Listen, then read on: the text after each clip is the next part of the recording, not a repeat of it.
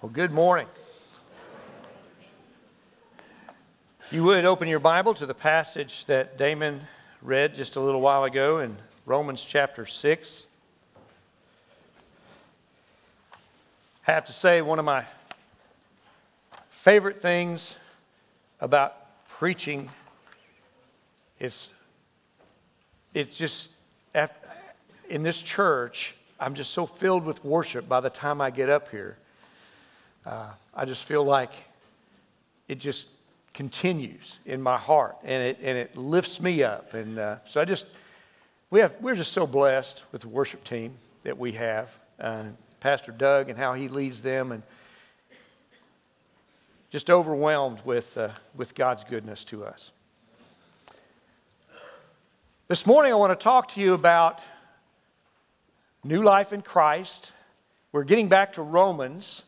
We have been on a little bit of a hiatus from Romans since October. Uh, so we might need a little bit of review. So we'll do that in just a moment. But I want to tell you the title of today's message is A Brand New You.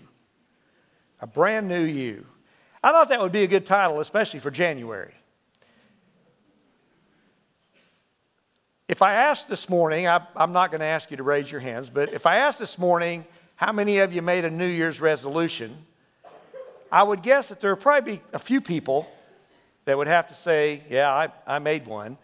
But then if I followed it up with a question after that, uh, today is, uh, what is it, January 22nd. Are you still doing it? If you started something on January 1st, are you still doing it? Read an article Forbes Health and it had a study that it quoted. I'd like to give you a little bit of information there. It says for 2023, the Forbes Health OnePoll survey found some resolutions that were more common than others. Interesting thing, I won't tell you all this, but some of these have shifted over the years.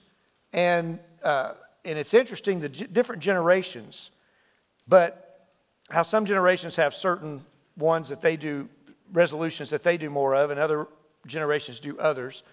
But at any rate, here's what they found improved mental health was at the top of the list 45%.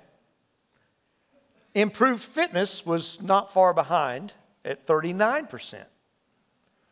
37%, this is of people who made New Year's resolutions, 37% it was about losing weight. Well, I think that's pretty close to improved fitness. I think you could probably put those together and they would beat out the mental health. Improved diet, that's in there too, 33%. And improved finances, 30%.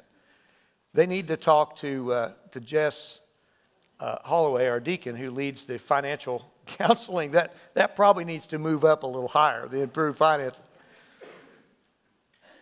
But many people make resolutions. Many people at the beginning of the year, especially in America, this is kind of an American phenomenon. It does happen in other countries, but it's a, it's a bigger thing in our country, apparently, according to this article. But in that same article, it quotes a 2020 survey that found that 55% of respondents kept their New Year's resolution less than a year. 11% lasted six months. 14% made it three months, 19% lasted at least one month, and only 11 and 11% lasted less than a month. So most people didn't keep their resolutions. They made some kind of commitment to make a change in their life and, and they didn't continue it. As a matter of fact, they're uh, apparently out there on the internet, you can find out about what's called National Quitters Day, January 17th.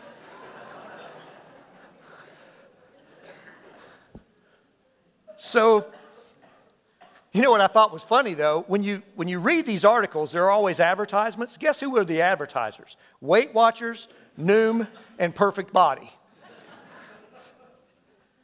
They were probably targeting me because I was reading the article and I could probably use their help. So, if you're one of the many people who have some exercise equipment somewhere in your house that is turned into a clothes rack, you're not alone. There's something in us that wants to be different.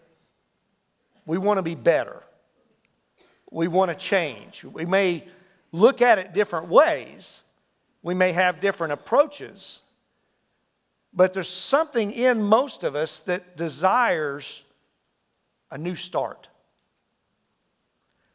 Well, the, the message this morning is not going to help you with weight loss or improving your finances. But hopefully, it'll help you get a new perspective or remind you of the perspective we should all have as believers in Christ of the fact that we are new creations in Jesus Christ. And that's more than just a few pages, a few uh, words written on a page in your Bible. That's a reality in our lives. Now, before we get into this passage, I want to do a brief review of Romans because, like I said, it's been a long time since we were in Romans. Romans chapter 1 gives us an introduction, Paul doing his normal greetings and all of that sort of thing, and then he moves on to talk about the depravity of mankind and how mankind just start out by not glorifying God, but then it just, the sin just gets worse and worse and, and darker and darker over time. Chapter 2 talks about the righteous judgment of God and that we should not judge others because we're guilty of the same thing. Chapter 3 tells us that no one is righteous.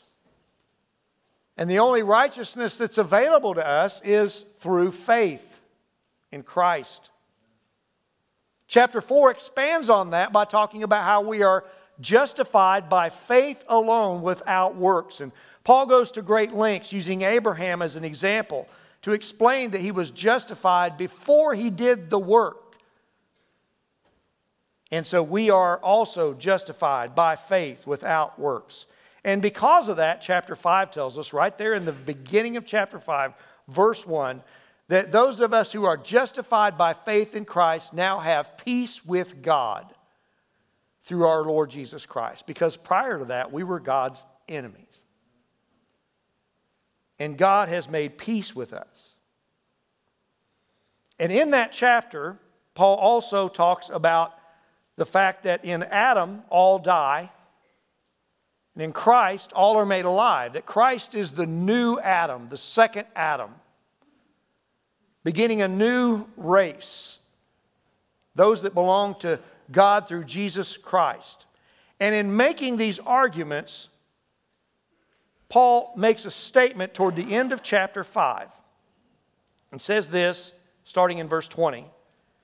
Now, the law came in to, to increase the trespass, but where sin increased, grace abounded all the more so that as sin reigned in death, and grace also reigned through righteousness, leading to eternal life through Jesus Christ our Lord. Now, verse 20 again, he said that the law came in to increase the trespass, but where sin increased, grace abounded all the more. Now, Paul knows, being a former Pharisee, that there's going to be a question that arises from that. I had a conversation with a family member many years ago about whether or not to teach and to believe that a Christian could not lose their salvation, believe in the security of the believer. I believe wholeheartedly that we're secure in Christ. When we trust Christ as our Savior, we are born again and we cannot be lost after that. Now, I'm not, that's not what this message is about, but just to make a point, I was having this conversation with a family member, and he made a point to try to win his side. He said, But if you teach that, then people will just think they can sin all they want and do whatever they want to do. So you can't teach that. Which is a little weird because if that's what the Bible teaches, you can't avoid teaching it because you think people are going to get the wrong message. But that thinking is the same thinking that Paul's addressing here. That thinking that it can't be just by grace. It, it, it, can't be just by faith because if you teach people that, they're going to think, well, I can just believe in Jesus and do whatever I want to do. And that's the, the question that Paul's dealing with in chapter 6, verse 1 through 14. So, verse 1 of chapter 6, he says, What shall we say then? Are we to continue in sin that grace may abound? Paul, didn't you just say the more sin increased, the more grace increased? So, hey, let's just sin a lot so we can get more grace, right? And Paul's answer to that is by no means. The King James used the phrase, God forbid. What this is, is a Greek idiom that is the strongest way he could possibly say emphatically no. It's even insulting that you would say that about the gospel of Christ. That's the idea. That is not what the gospel does. The gospel is not a ticket to sin a ticket to heaven that gives you a right to sin. The gospel is not to create licentiousness in us. That is not the gospel of Jesus Christ. It's actually the opposite. So Paul says, by no means, verse 2, how can we who died to sin still live in it? You see, when we have come to Jesus Christ, we have died to sin. And so, what does that mean? What I want to do this morning is I want to work through some principles from this passage that hopefully will help us grab hold of what Paul is teaching us and, and use this in our lives because this is extremely practical. Yes, it's theology, but it's extremely practical. Matter of fact, all theology is practical. Paul spends the first 11 chapters of Romans building this tremendous theological case for Christianity, and then he gets very practical with it after that. But he's, he's given us practical things all the way through the book. And chapter 6, verse 1 through 14 is extremely practical. So I want us to talk about these principles. Principle number one is the principle of our union with Christ. Look at verse 3. It says, Do you not know that all of us who have been baptized into Christ Jesus were baptized into his death? So we were baptized into Christ Jesus. What does that mean? Is that talking about the waters of baptism? Last week, I believe it was last week, Joe Lapari was baptized here in the water, but I will tell you, he was not baptized into Christ Jesus in that baptistry. That's not what Paul's talking about. He's using the word baptize to help us to understand. He's using it as a metaphor to help us to understand what happens in that baptistry, what it represents, the truth that it represents. We were baptized into Christ. Galatians 3, verse 26 and 27 says this For in Christ Jesus you are all sons of God through faith. For as many of you as were baptized into Christ have put on Christ. If you were baptized into Christ, you have put on Christ. This morning I put on this jacket. I'm wearing this jacket. I'm inside this jacket. When I was baptized into Christ, I put on Christ. I am in Christ. Does that make sense? Amen. So why do we baptize in the water? Well, we baptize in the water as a way of publicly identifying with Jesus Christ. That word baptize, it is a Greek word that we would, if we were trying to pronounce it correctly, we would say baptizo. It's actually a Greek word that was transliterated into English. And I think the translators didn't really help us out a whole lot when they did that. Because the word means to be completely covered in, to be completely wet, to be dipped. That's what it means. Baptism doesn't mean sprinkled and it doesn't mean poured. Now, sprinkling and poured is fine, but it's not baptism. That's why we're Baptists. We believe that, okay? But here's the thing any other mode of baptism does not picture the relationship between us and Christ when we come into Christ. See, Paul says we were baptized into Christ, we were immersed into Christ. And so when we are baptized in the water, when we stand in the water, we are picturing the death of Christ. When we go under the water, we're picturing the burial of Christ. And when we come back up out of the water, we're picturing the resurrection of Christ. So we were buried with him by baptism into death and raised to walk in newness of life. Now, many of you think, well, I know that stuff, but some of you may not. So that's why we baptize the way we baptize. Because baptism, water baptism, is a outward symbol of an inward reality. Because when you came to Jesus Christ, Paul uses this phrase, in Christ. It's one of his favorite terms to use. He uses it many, many times. You are in Christ. You were baptized, you were immersed in to Christ. And so you belong to Him. So the first principle is this principle of our identification, our union with Christ. We, we are united with Him. Verse 3. Principle number two the principle of our death with Christ. Look at verse 3. Do you not know that all of us who were baptized into Christ were baptized into his death? So when Christ, if we're baptized into Christ, we're baptized into what Christ did. Christ died on the cross.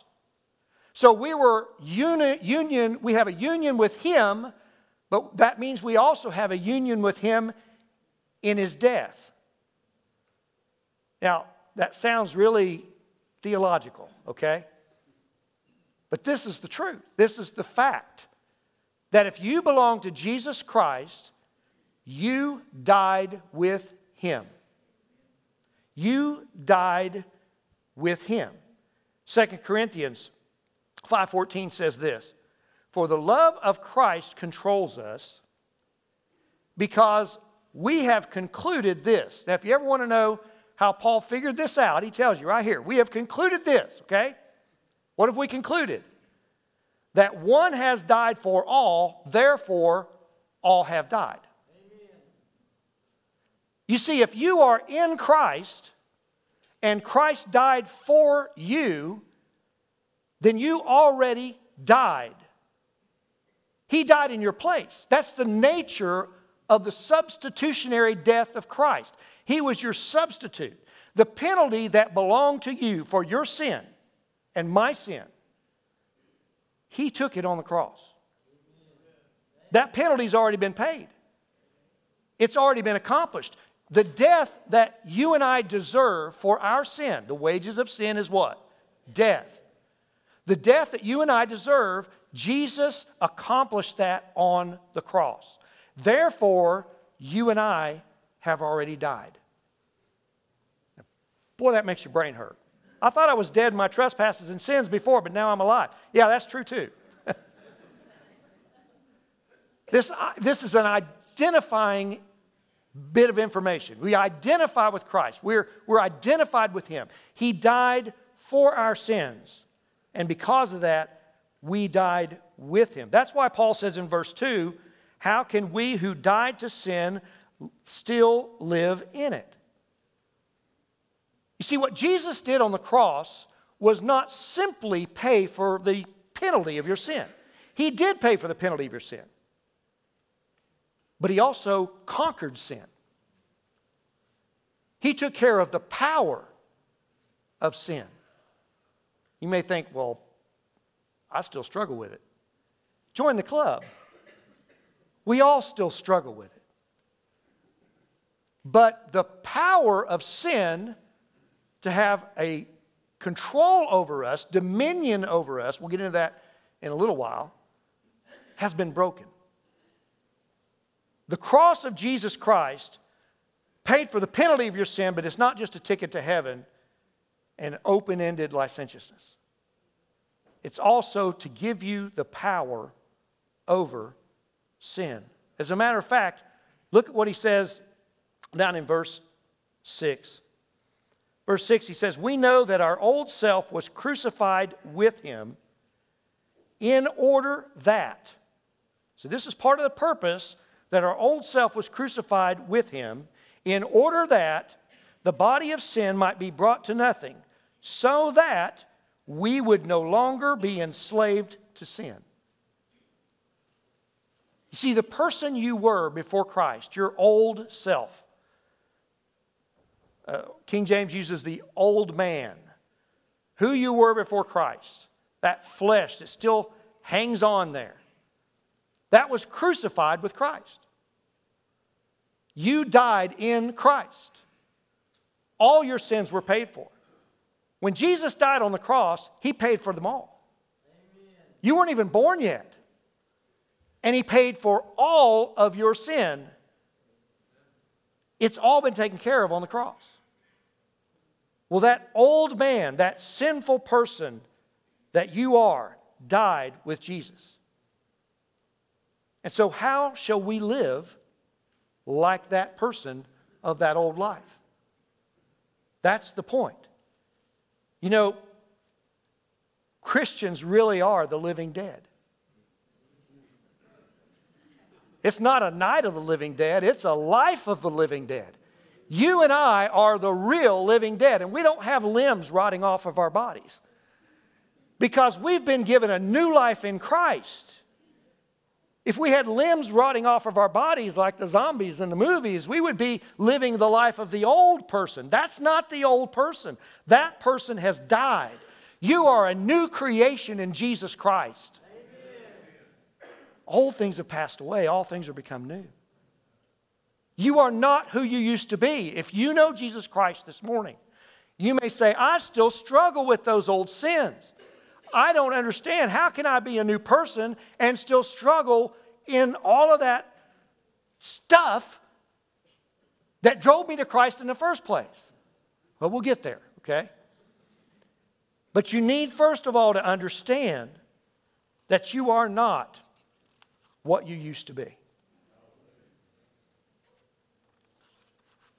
I'm not a huge movie buff, especially newer movies. So those of you who are under a certain age may not be able to relate to me very well, but there's a, there's a movie I like from 1998, and it seems odd to me to claim that something from 1998 is an old movie, but that was just a few days ago, it seems like.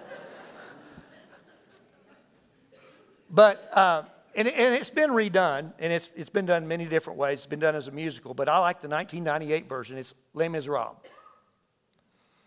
If you've ever seen Les Miserables, uh, Liam Neeson plays this character, uh, Jean Valjean. And Jean Valjean was a criminal. When the, when the movie opens, he's in prison in hard labor. And you don't find out until later how he got in prison. He got into prison because he, he was living in France after the French Revolution. The king had come back into power, and, and the people that people were angry and there was a lot of hostility and a lot of mistreatment of the people. And Jean Valjean was extremely poor. So poor that he didn't have enough to eat. And he told a story later on to this young lady that he basically had adopted as his daughter that he was looking at through the glass in this store at the bread and he was hungry and all he could think about was how hungry he was and the only thing between him and food was that glass. And he broke through the glass and he stole the bread. He was sent to 19 years hard labor for that crime. And he got out on parole early in the movie. And when he gets out on parole, he goes to a uh, pastor's home, ends up in a pastor's home. The man takes him in, shows him kindness. He steals from this man, steals his silverware. And He's captured by the police, brought back to the pastor, and he's expecting to have to go back to prison. These policemen are, you know, really ready to take him. And, and the pastor says, Oh, Jean Valjean, you, I'm, I'm very disappointed in you. You didn't take the candlesticks, too. Hands him the candlesticks. He says, These are more valuable than the silver. And when the police leave, he looks him in the eye. He says, I have purchased you for God. Man is changed from that moment on. He realizes the love of God. No one had ever shown him love like that. He beat this man and stole his property, and instead of throwing him into prison, the man gave him more. First time he'd ever experienced love like that, grace like that, mercy like that. And he changes. But he doesn't report back for his parole. So for years and years, he's got this cloud hanging over his head. And there's this, this man who becomes an inspector who was a guard in the prison, Javert. He begins to pursue Jean Valjean, and he pursues him and pursues him and thinks he's lost him for many years, and then finally finds out he's in Paris. And so, through all kinds of different events, eventually he captures Jean Valjean. And he has him in shackles. And this is the end of the movie. He, Javert has, is amazed at the fact that this man doesn't hate him. It's amazed at the grace that this man has, and the, he didn't believe a person could change. So he doesn't know what to do, and he sends him away for a little while to take care of some business and has the officers bring him back, and then he dismisses the officers. He unlocks the shackles from Valjean, puts them on himself, and falls into the river to drown. You see, the law, the old man, the old sin that Javert represented, when he fell in that river, he died. Jean Valjean was a, was a forgiven man.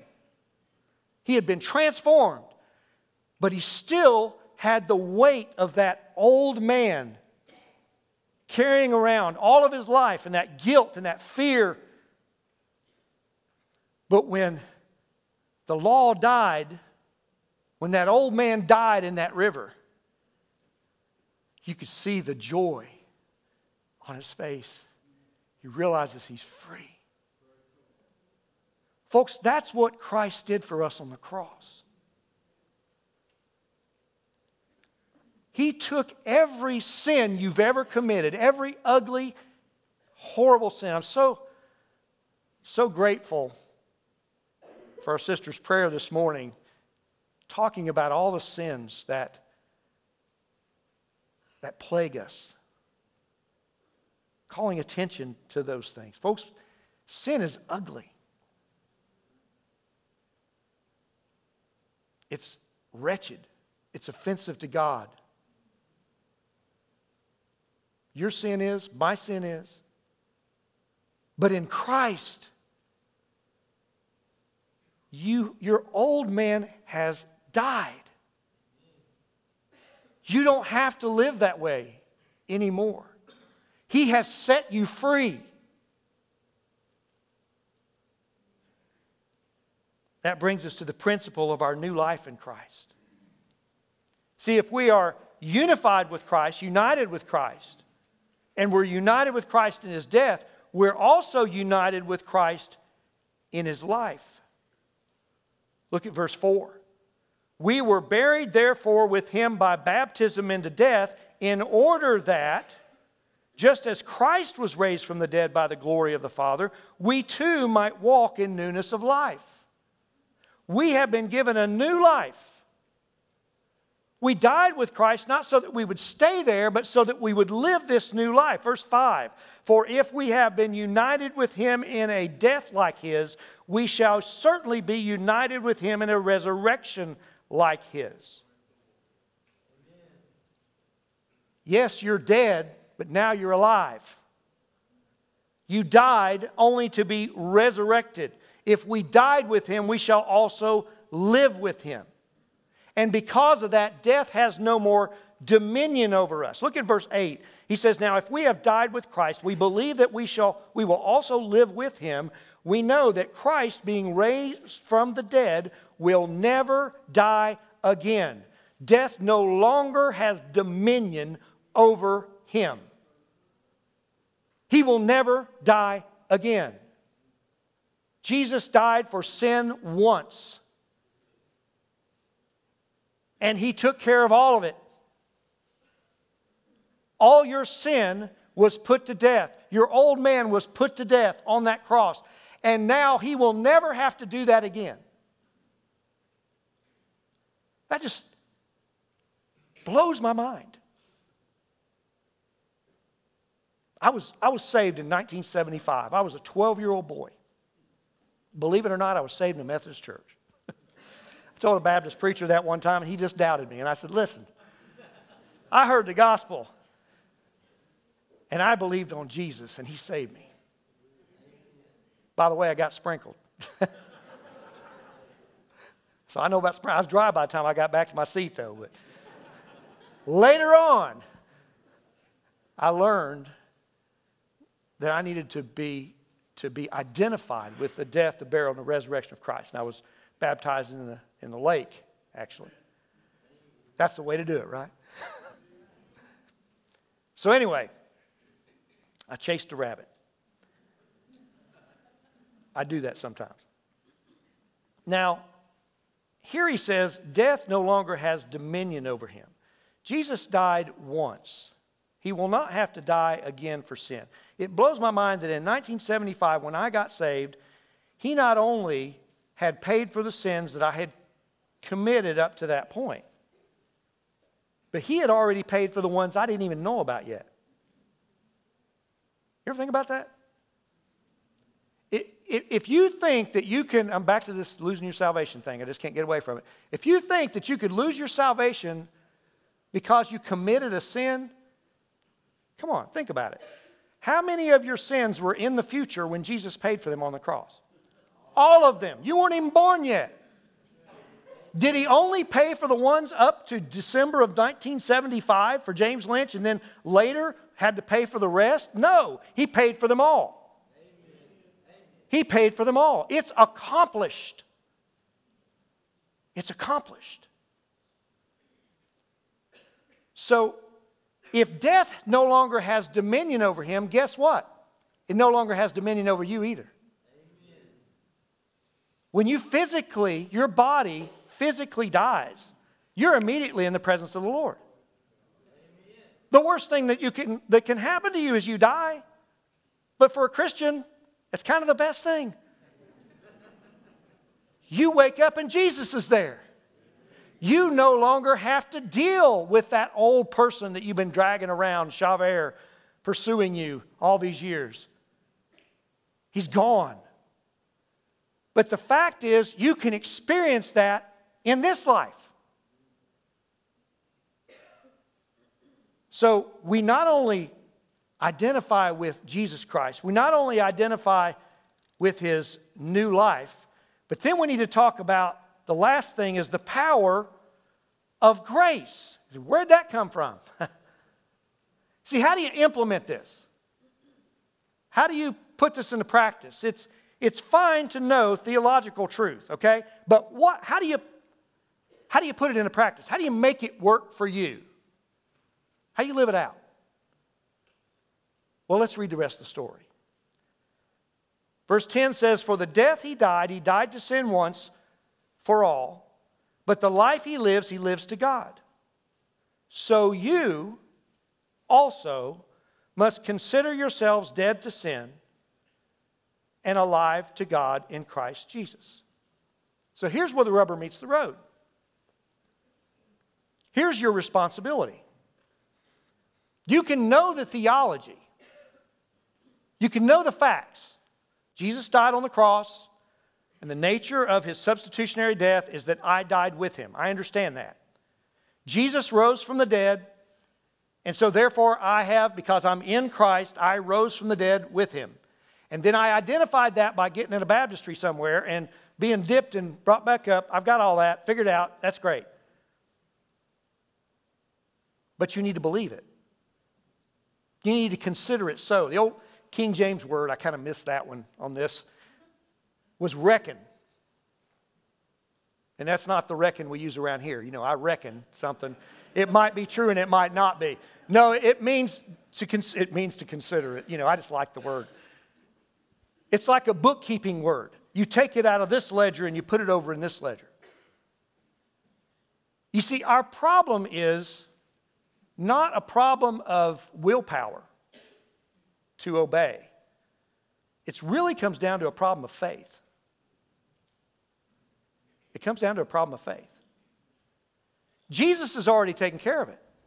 He said, Death will no longer have dominion over you in verse 9. If you look down in verse 14, he says, Sin or shall, no, uh, shall have no dominion over you. I'm sorry, verse, verse 9 talks about dominion over Christ, death having no dominion over Christ, but that also bleeds over into us. And then sin will have no dominion over you. What is dominion? It's rule. Sin does not own you anymore. You don't belong to sin, you belong to Christ. It frustrates me sometimes when, and I do this too,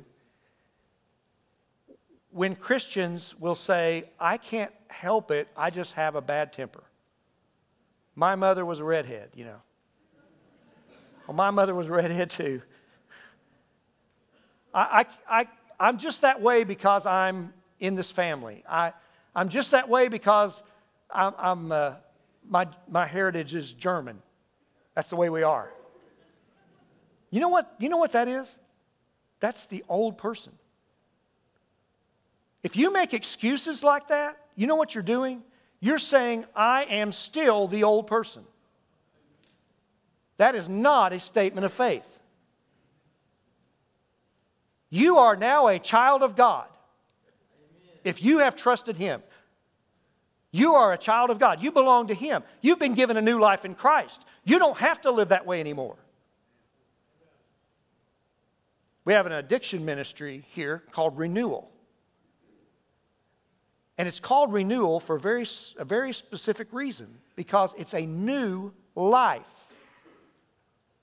Some secular methods of dealing with addiction have you always saying, Hi, James, I'm an alcoholic. I'm, my name's James, I'm an alcoholic. Well, if you're in Christ and you used to be an alcoholic, you, that's not your identity anymore. If you're in Christ and you used to be addicted to pornography, that's not your identity anymore. Quit believing that stuff. You don't have to live there. See, this is a matter of faith. He said, Consider yourselves dead to sin and alive to God in Christ Jesus. You say, James, that's, that sounds great, but that's not easy. No, it's not easy. But today's a good day to start. Amen. If you're in bondage to a sin or many sins, and you're struggling with that, and you hate it, but you keep going back to it, you need to start believing, start considering it so that you are dead to that. That doesn't mean you don't take steps to have accountability, to get community around you that supports you. But you, you, you do all these means of grace. You stay in the Word of God, you pray, but you need to believe what God has said about you. You don't have to live that way. You are not under the dominion of sin any longer.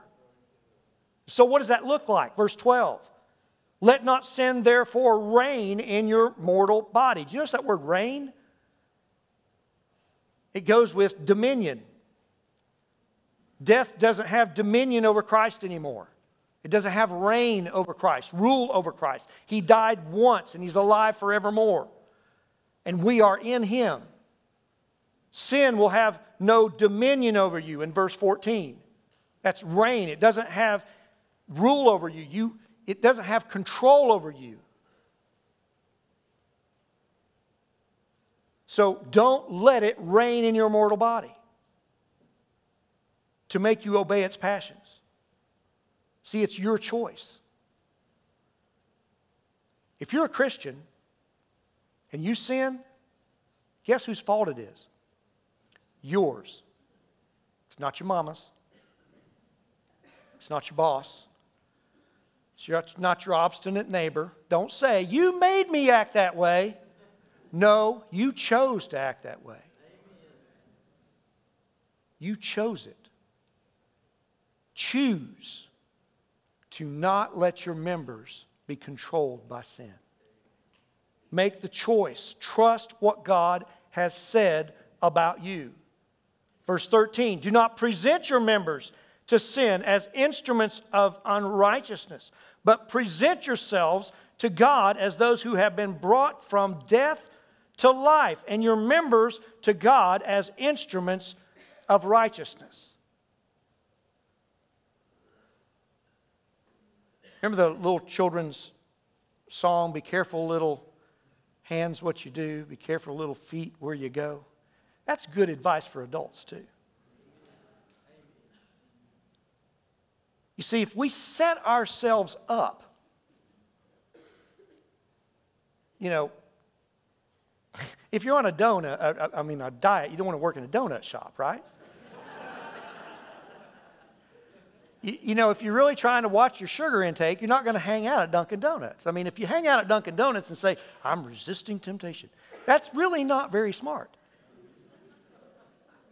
Don't present your bodies to be instruments of unrighteousness. Don't put yourself in position to be tempted. Don't put yourself in position where you, you're likely to fall. Don't do that. But instead, these eyes belong to Jesus. They don't need to be looking at anything that Jesus doesn't want them looking at. This mouth belongs to Christ. It doesn't need to be saying anything that's not pleasing to Jesus Christ and glorifying to his name. This mind belongs to Christ. It needs to be immersed in his word and in his truth and not filled with junk that causes me to think things that do not glorify him. These feet belong to Him. They need to take me places to serve Him, not take me places to serve myself. Because if I understand that this body, everything that I am, belongs to Jesus, this life is His life. Makes all the difference in the world. How do you do this? You do it by faith. Galatians 2:20. I have been crucified with Christ. It is no longer I who live, but Christ who lives in me. And the life that I now live in the flesh, I live by what? Faith in the Son of God Amen. who loved me and gave himself for me.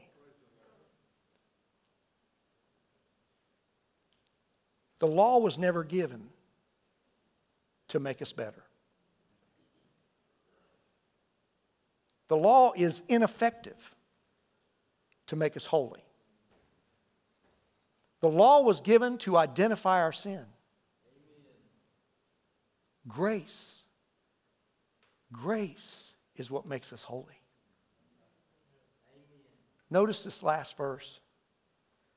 For sin will have no dominion over you, since you are not under the law, but under grace.